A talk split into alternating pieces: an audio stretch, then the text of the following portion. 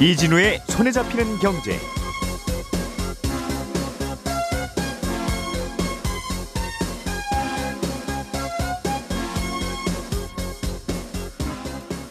안녕하십니까 이진우입니다.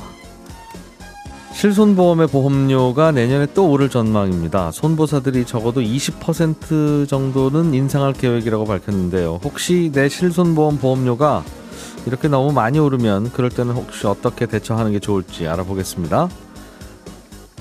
전기차 배터리 소재로 쓰이는 리튬의 가격이 꽤 많이 올라서 전기차 가격도 오를 수 있다는 소식도 준비했습니다. 정부가 생활형 숙박시설을 주거 목적으로 쓰지 못하도록 주거용으로 쓸 거면 오피스텔로 바꿀 수 있게 해줬는데 현장에서는 이게 잘 안 되고 있다는군요. 어떤 문제가 있어서 그런 건지 이 뉴스도 들여다보겠습니다. 미국의 11월 생산자 물가 지수가 발표됐는데 시장의 예상을 뛰어넘을 정도로 많이 올랐습니다. 미국이 그러면 금리를 올릴 가능성이 더 높아진 상황인데 어제부터 미국의 금리를 결정하는 FOMC 회의가 마침 시작됐습니다. 이 내용도 자세하게 들여다보겠습니다. 12월 15일 수요일 손에 잡히는 경제 광고 잠깐 듣고 돌아와서 바로 시작하겠습니다. 오늘의 뉴스를 프로파일링 합니다. 평일 저녁 6시 5분 표창원의 뉴스 하이킥.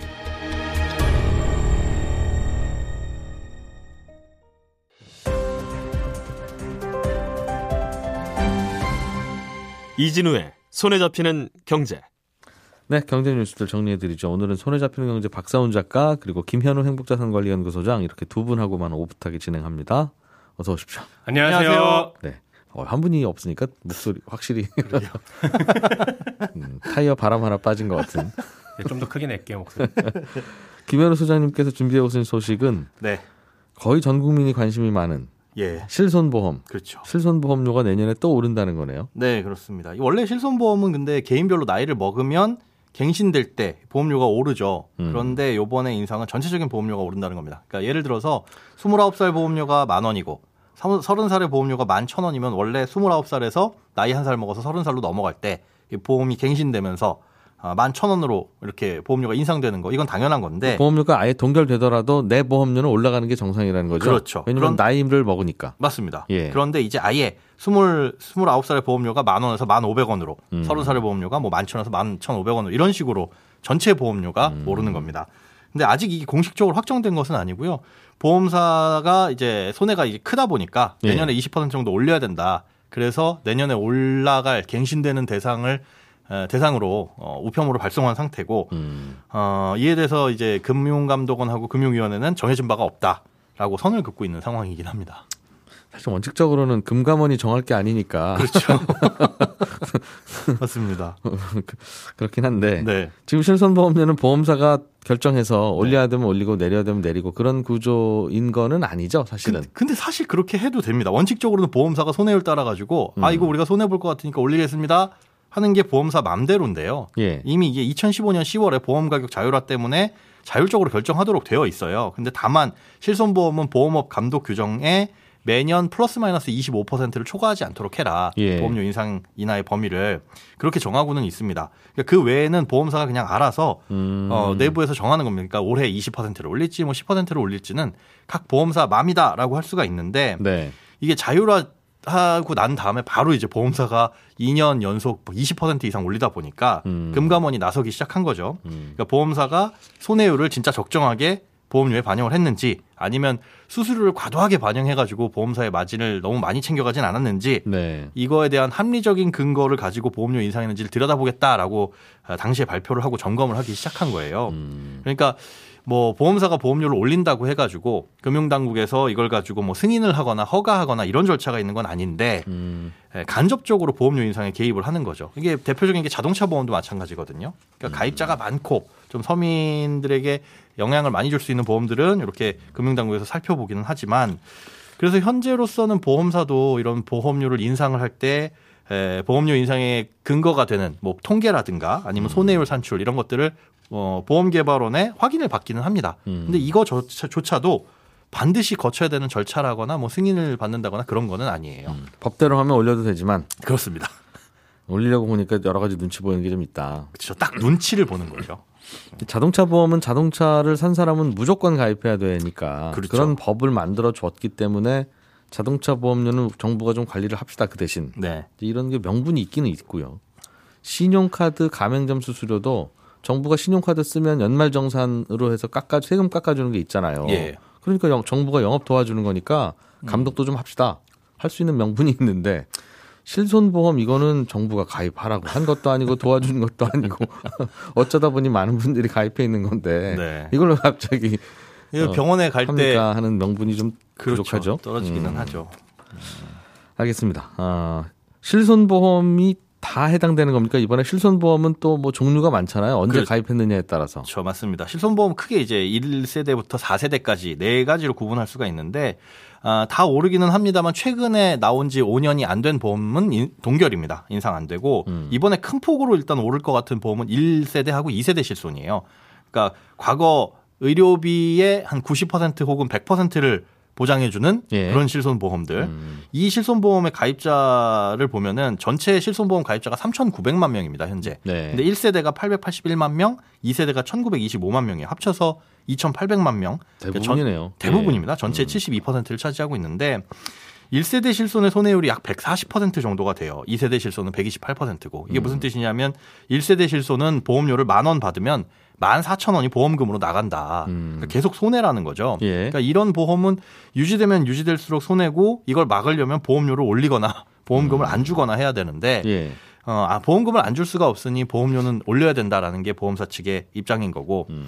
아, 이렇게 되려면 전체적으로 평균 20% 정도 보험료를 올려야 된다라는 게 보험사 입장인 겁니다. 그러니까 1, 2세대 실손 같은 경우는 그런데 갱신 주기가 보험료가 이제 인상되는 주기가 3년 혹은 5년이에요. 음. 매년 오르는 게 아니라 어, 계단을 한 계단 한 계단 올라가는 게 아니라 세 계단 혹은 다섯 계단을 한꺼번에 뛰는 거거든요. 예. 이 기간 동안 만약에 연 20%를 계산하면 음. 3년 갱신되는 분은 기존보다 1.7배 정도, 예. 5년 갱신 시에는 2.5배도 인상이 될 수 있어서 아마 음. 요번에 내년 1월이나 내년에 보험료 갱신되시는 분들은 예. 화들짝 놀라실 수도 있습니다. 그 우리 전 전세를 2, 2 플러스 2년으로 바꾸니까 네. 4년 후에 갱신할 때 보면 "헉, 이렇게 많이 올랐어요? 네. 하는 거하고 똑같은 그런 느낌인 음, 겁니다. 그동안 이제 매년 오른 게 한꺼번에 반영되니까요. 네. 이게 그럼 보험료는 1세대, 2세대, 3세대, 4세대가 상승폭, 인상폭이 각각 다 다릅니까? 어, 각각 다 다릅니다. 아. 그 손해율도 다 다르게 계산해요. 실손 의료비 보험이라는 타이틀은 갖고 있지만 예. 보장을 해주는 범위라든가 내용이 다 음. 다르기 때문에 예. 그거 별로 그룹화 해가지고. 어떤 게 손해율이 높은가 이걸 따로 계산해서 음. 매기고 있습니다. 이거 보험료 많이 오르면 그럼 감당 안 되는 분들은 해약밖에는 답이 없습니까? 어, 해약 혹은 갈아탈 수 있는 방법이 있어요. 같은 보험회사에서 현재 판매되고 있는 지금의 실손으로 전환할 수는 있는데 음. 어, 4세대 실손이죠. 그런데 4세대 실손 같은 경우에는 기존 보험에 비해서 비급여에 대한 보장이 줍니다. 줄어들고 개인별 할증 제도가 있다는 게 특징이에요. 그러니까 기존의 실손 보험은 내가 병원을 아무리 많이 가더라도 예. 전체적인 가입자에 대한 영향만 미치지 직접적으로 내 보험료가 다음에 갱신될 때 올라가거나 하지는 않거든요. 음. 그런데 지금 판매되고 있는 실손은 비급여 의료비에 대해서 보험금을 많이 청구하면 내 보험료가 올라가서 최대 4배까지도 할증이 되도록 이제 설계가 된 보험이에요. 그 그룹에서 나만 오른다는 거죠. 그렇죠. 예. 나만 오르고 만약에 많이 안 타면은 할인도 되기는 하고요. 소폭. 네. 아, 그런데 이제 보험료도 1년마다 갱신되고 어, 중요한 거는 보험료가 오르는 것보다 5년마다 재계약의 형식입니다. 그러니까 음. 보험을 가입한 지 지금 실손은 가입한 지 5년이 지나면 지금 판매되고 있는 실손으로 무조건 갈아타게끔 되어 있어요. 그러니까 지금은 4세대지만 뭐 5세대 실손, 6세대 실손이 나오면 나중에 가서 나의 의사와는 상관없이 음. 갈아타게 된다는 거죠. 예. 그런 단점이 있음에도 불구하고 보험료는 싸니까 만약에 지금 보험료가 인상돼 가지고 1, 2세대 실손을 유지하기가 어렵다라고 판단이 되시는 분들은 음. 어차피 미래의 보험료 부담 때문에 이걸 유지하지 못할 거다라는 가정이라면 미리미리 갈아타시는 게 음. 호주머니 사정도 조금 넉넉하게 할 수 있는 방법이 아닐까 싶습니다. 내 올라간 거 그냥 내시든가. 예. 판단하는 건 이렇게 내더라도 내가 타는 보험료가 더 많아. 네. 내가 계산해 보니까 그러면, 그러면 나는 병원 뭐 자주 가 하시면은 그냥 유지를 하시는 거고. 거고. 음. 나는 진짜 병원도 안 가고 지금 보험료만 너무 부담된다. 음. 그런데 혹시 몰라서 만에 하나 이런 것 때문에 가지고 있는데 음. 요번에 올라 오르고 보니까 너무 보험료가 비싼 것 같다라고 하시면 그러게요. 전환도 좀 검토를 해보시는 게 좋을 것 같습니다. 많이 가기는 가는데 네. 가더라도 새로운 보험으로 최근 거로 갈아타면 예. 보험료는 낮아지는데 네. 과연 받는 보험금은 얼마나 줄어드는지 이 계산을 좀 누가 해주면 해주면 아 갈아타는 게 낫겠구나. 네. 조금 혜택은 줄어들지만 즉 받는 돈은 줄어들지만 네. 내는 돈도 줄어드니까 이거 계산 한번 해볼 만한데 이제 이런 건데. 이게 병원 가서 어떤 진료를 받느냐에 따라서 너무 판이하게 달- 갈리거든요. 음. 급여 진료를 받느냐, 비급여 진료를 받느냐라고 한다면 그 건강보험이 적용되는 급여 진료는 거의 차이가 없고요. 음. 건강보험이 적용되지 않는 비급여 진료 중에 뭐 도수치료 이런 것들을 위주로 받는다. 예. 그러면은 어, 확실하게 차이가 나버리니까 판단이 너무 어렵습니다. 그리고 내 건강이 작년만 하다는 보장이 없죠. 그렇죠. 어, 그러다 보니 또 네. 알겠습니다. 박 작가님 네. 전기차 타는 분들이 늘면서 네. 전기차 배터리에 들어가는 리튬 가격이 꽤 올랐답니다. 네. 음, 많이 올랐어요? 많이 올랐습니다. 올, 올 초에 한 킬로그램당 7,400원 정도 했던 게 지금은 38,000원 정도 하니까 1kg에 3만 8천 원이요? 네. 어, 다섯 배 정도 오는 겁니다. 자칫하면 한우 가격 올, 추월하겠습니다. 예. 가격이 이렇게 오른 건 공급 부족 때문인데 네. 이 뉴스가 중요한 건요. 전기차 배터리 소재로 쓰이는 리튬 가격이 오르면 배터리 가격 오르죠. 배터리 가격 오르면 전기차 가격도 오르기 때문입니다. 예. 실제로 어제 나온 블룸버그 보고서 보니까 내년에 리튬이 들어가는 배터리 가격이 올해보다 한 2% 정도 넘게 오를 거라고 전망을 했더라고요. 음, 근데 이 배터리 가격 오르는 건요. 블룸버그가 이 가격 조사 시작한 2012년 이후에 처음 있는 일입니다. 원래는 이 규모의 경제라는 게 작동을 하기 때문에 예. 배터리를 많이 쓰게 되면 배터리 가격은 떨어지게 돼 있는데 음, 오히려 이제 배터리 원자재 중에 하나인 리튬 가격이 많이 오르니까 반대 상황이 벌어지고 있는 겁니다. 음. 리튬 가격이 제자리라면 배터리 가격은 떨어지기 마련인데 그렇죠. 대량 생산하니까 이 대량 생산의 효과를 이겨내고 이 리튬 가격은 더 올라서 네. 결과로는 더 올랐다. 그렇습니다. 배터리 가격이 리튬을 더 캐면 되지 않습니까? 네, 리튬 매장량이 무한한 건 아닌데 그래도 아직은 좀 넉넉한 편이라고 보거든요. 예. 근데 이 리튬 채굴하는 게 쉽지가 않습니다. 채굴이 네. 예. 기술적으로 어려운 건 아닌데 그 친환경차라고 불리는 전기차의 역설이라고 해야 될 것 같아요. 리튬 캘 때 환경 오염이 심하게 됩니다. 꽤 심하게. 채굴 과정에 비소 같은 물질 나와서 지하수 오염시키기도 하고요. 황산 폐기물도 발생을 합니다. 음, 그러다 보니까 리튬 광산을 개발하고 채굴하려는 업체들이 정부 인허가 받는 게 쉽지가 않습니다. 대표적인 예가요. 지금 유럽에서 리튬 매장량이 풍부한 곳이 세르비아인데 네. 지금 여기에 다국적 광산 기업이 리튬 광산 개발 사업 추진하고 있거든요. 음. 그랬더니 현지 주민들이 환경 보호를 이유로 대통령 물러나라라는 얘기까지 할 정도로 매일 강하게 시위하고 있는 상황입니다. 음. 스페인에서도 비슷한 일이 벌어지고 있고요. 예. 그리고 리튬 캐낸다고 해도 그걸 배터리에 사용하려면 시간이랑 비용이 꽤 많이 들어가기 때문에 단기간에 생산량을 확대하는 게 어렵습니다. 음. 이런 이유로 공급이 쉽지가 않은데 좀 한 가지 아이러니한 거는 리튬이 미국에도 매장량이 꽤 있는 걸로 알려져 있거든요. 예. 근데 바이든 대통령이 친환경 정책 내세우면서 전기차 보급 늘리려고 하고 있잖아요. 예. 전기차 보급 많이 하려면 전기차 가격이 내려야 할 거고 그렇죠. 그러려면 리튬 공급을 지금보다 더 많이 해야 될 텐데 그러면 리튬을 많이 캐야 되고 그럼 환경 오염이 됩니다. 그러니까 전기차를 우리가 어, 전기차를 우리가 자꾸 만들 탑시다 휘발유차 경유차보다 하는 네. 이유가 넓게 보면 환경 네, 음, 때문인데 그러려면 환경을 파괴해야 되는 네. 아이러니 그렇습니다. 그렇군요. 전기차 타려고 하는 건 이제 온실 효과를 좀 줄이려고 하는 거니까 네. 뭐 그거야 뭐 그럼 환경은 좀 파괴되더라도 지구가 따뜻해지는 건 좀 막자 어, 할 수도 있을 것 같고 아 리튬이 그래서 아마 요즘 배터리 업체들은 이젠 리튬 들어가는 배터리는 앞으로는. 미래가 없다. 네. 지금은 그게 제일 좋은데 네, 이거 뭐 리튬 가격 내년에 또 올라갈 거고 네, 그러면 이 감당이 안 돼서 네. 어차피 이걸로는 안 될 것 같으니 전기차가 지금 이렇게 조금 돌아다니는데도 리튬 값이 이 정도면 전기차가 많이 돌아다니는 시절에는 리튬을 어떻게 하겠냐. 그렇습니다. 음, 그러니까 아예 리튬 말고 다른 거 철 들어가는 거 하자 뭐 네. 이런 얘기를 있는 하고 것 같고. 음. 김현우 소장님, 예. 정부가 생활형 숙박 시설이라고 하는 거를 허가해 주면서 이거는 손님만 받으라고 네, 그렇죠. 허가해 주는 건데 이 손님을 받았는지 내가 사는 건지 알 수도 없고. 주로 내가 살려는 목적으로 또 사기도 하고요. 그리고 생긴 건 뭐 아파트랑 똑같으니까 살아 직접 들어가서 사는 게 불편도 없고. 네, 그러다 보니 이게 도대체 뭐냐.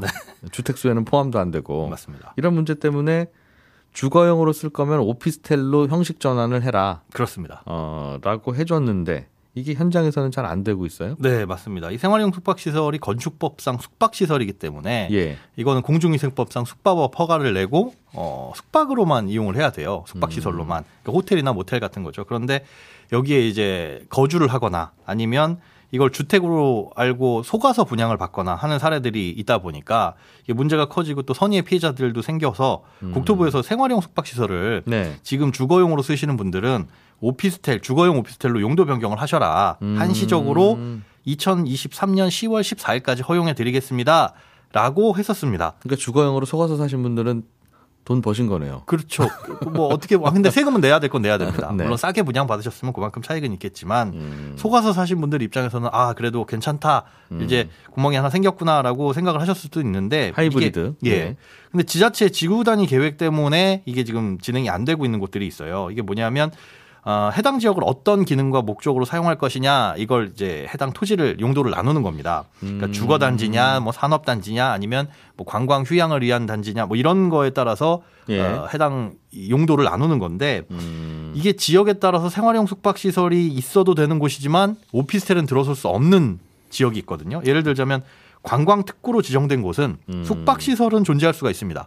예. 그런데 여기는 오피스텔은 건축 허가가 나지 않는 곳이에요. 예. 근데 만약에 여기에 있는 생활용 숙박 시설이다. 그럼 오피스텔로 용도 변경이 되지가 않는 겁니다. 음. 그러다 보니까 이걸 바꾸려면 지구 단위 계획을 변경을 해야 되는데 예. 이 지구 단위 변경 지구 지구 단위 계획을 변경하는 건 지자체장의 권한이거든요. 그러니까 음. 국토부에서 이렇게 한시적으로 승인은 해줬지만 그 권한까지도 어떻게 할 수는 없는 거예요.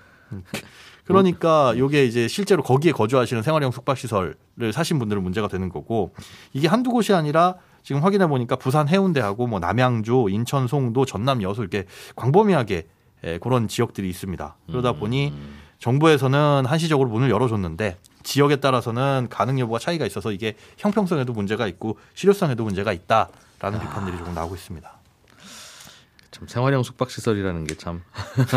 아파트가 많았으면 여기에 관심을 안 가졌을 텐데 그러니까 애초부터 예. 그 항상 이런 거예요. 그러니까 아파트를 짓게 하면 괜찮은 거, 거를 네. 재건축이나 재개발 이런 걸 못하게 하- 하거나 아니면 분양가 상한제로 눌러놓으니까 예. 이런 약간 이상한 말도 안 되는 편법인 그래서 결국 사는 분도 불편하고 규제와도 충돌하고 하는 이런 것들만 자꾸 생산되고 그렇습니다. 이거는 분양가 상한제 아니니까 제가 받을 수 있으니까 이걸로 만들 거 아니겠어요? 네, 건설사 입장에서는 이게 더 좋죠. 똑같은 땅에 똑같은 시멘트로 만드는데 예. 이걸 만들면 10억 원 받을 수 있는데 똑같은 시멘트로 아파트를 지으면 6억만 받아 그러니까 네. 가능하면 지금 이제 10억짜리를 만들고 싶고 뭐 그런 결과. 그렇죠. 음. 공급과 딱 맞아 떨어지는 거죠. 자, 박 작가님. 네. 미국의 11월 생산자 물가가 예상보다 또 높게 나왔습니다. 네, 도대체. 예상을 누가 하는 겁니까? 시장에서요.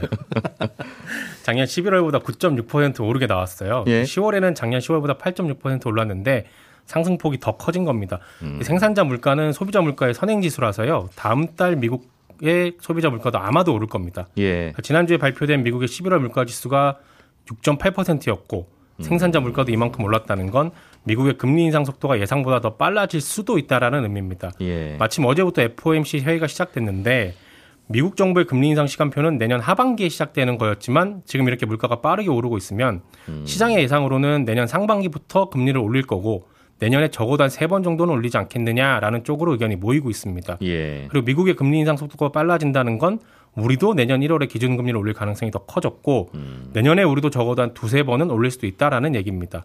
물론 금리라는 게 미국이 금리 올린다고 무조건 따라 올리는 건 아니고 환율이 어떻게 움직이느냐, 우리나라의 대출 상황이나 부동산 상황이 어떤지 이런저런 변수가 있습니다만 어쨌든 미국에서 이렇게 물가 지수가 높게 나온다는 건 우리에게도 금리 인상 요인이 하나 더 생긴 것 같습니다. 그러니까 변동금리로 이미 대출 받으신 분들은 네. 분들은 이게 미국에 근데 물가 오르는 이유가 여러 가지가 있는데 네. 미국인들이 가- 뭐 취업도 잘 안 하려고 하고 예전만큼 그렇죠. 그러면서 이제 인건비도 올라가고 네. 하면서 오르는 거라면서요. 네. 그러니까 미국인들이 취업을 잘 안 하려고 하는 결과로 돌고 돌아서 우리의 기준금리 나는 3년 전에 집 샀는데 이자를 내가 더 내게 만들었네. 더 내게 됐네. 아니 누군지 내가 가서 좀 취업을 설득해 볼까? 그런 에, 나비 효과죠. 뭐 네, 결국. 그렇습니다. 예, 그런 거 같네요. 짧게 하나만 더 볼까요? 최근에 연10% 이자 주는 적금 상품이 나왔다고 해서 어, 결론부터 말씀드리면 예. 연10% 주는 이런 상품은 대부분 고객 유치나 특정 서비스 가입을 위한 미끼 상품입니다. 물론 그렇다고 나쁜 상품이라는 건 아닌데 음. 예, 예를 들면 이런 겁니다. A라는 은행에서 내놓은 적금 상품을 보면요. 음, 기본 이자는 2%인데 네, 신용카드를 많이 쓰고 대중교통 이용하고 마케팅용 문자 받는데 동의하고 마트에서 일정 금액 이상을 쓰고 이런 거 저런 거 다 지키면 그때 가서 음. 최고 연 10%까지 쳐주는 건데 예. 월 납입 한도가 굉장히 낮습니다. 10만 원이 한도거든요. 월 20만 원 넣을게요 하면 안 된다는 안 됩니다. 거죠. 예. 만기 12개월 금리 연 10%인 정기 거- 적금에 월 10만 원 납입하면 만기에 납입한 돈 120만 원에 4.5% 정도로 한 5만 5천 원 이자로 받는 겁니다. 음. 물론 다른 은행보다 적금보다 1년에 한 조금이라도 더 주면 좋은 거긴 한데 음, 얼마나 더 주는 거죠? 결국 계산해 보면. 대략 한 이게 1% 포인트 차이가 음. 10만 원씩 저축을 보면 5,500원이요. 1년에. 예, 예. 근데 보통 시중에 나와 있는 게 뭐 3%다, 음. 뭐 4%다. 예. 여기에서 한 6, 7% 포인트? 그러니까 한, 한 2, 3만 원 정도 더 네. 1년에. 네, 1년에 1년 동안 카드 열심히 쓰시면 네. 네. 그럼 저희가 한 2, 3만 원 더 드립니다. 네. 맞습니다. 하는 마케팅이네요. 네. 그렇죠. 그래서 카드 기존에 쓰던 걸 뭐 옮기거나 이런 번거로움이 그 정도의 가격이다 보시면 됩니다. 그러니까 세상에 뭔가 그러니까 갑자기 좋은 건 없는 거예요. 그죠? 네, 없습니다. 그럴 리가 없는 나한테만 거예요. 좋은 그죠? 것도 없고요. 네, 손에 잡히는 경제는 잠시 후 11시 5분에 손에 잡히는 경제 플러스에서 다시 한번 찾아뵙겠습니다. 이진우였습니다. 고맙습니다.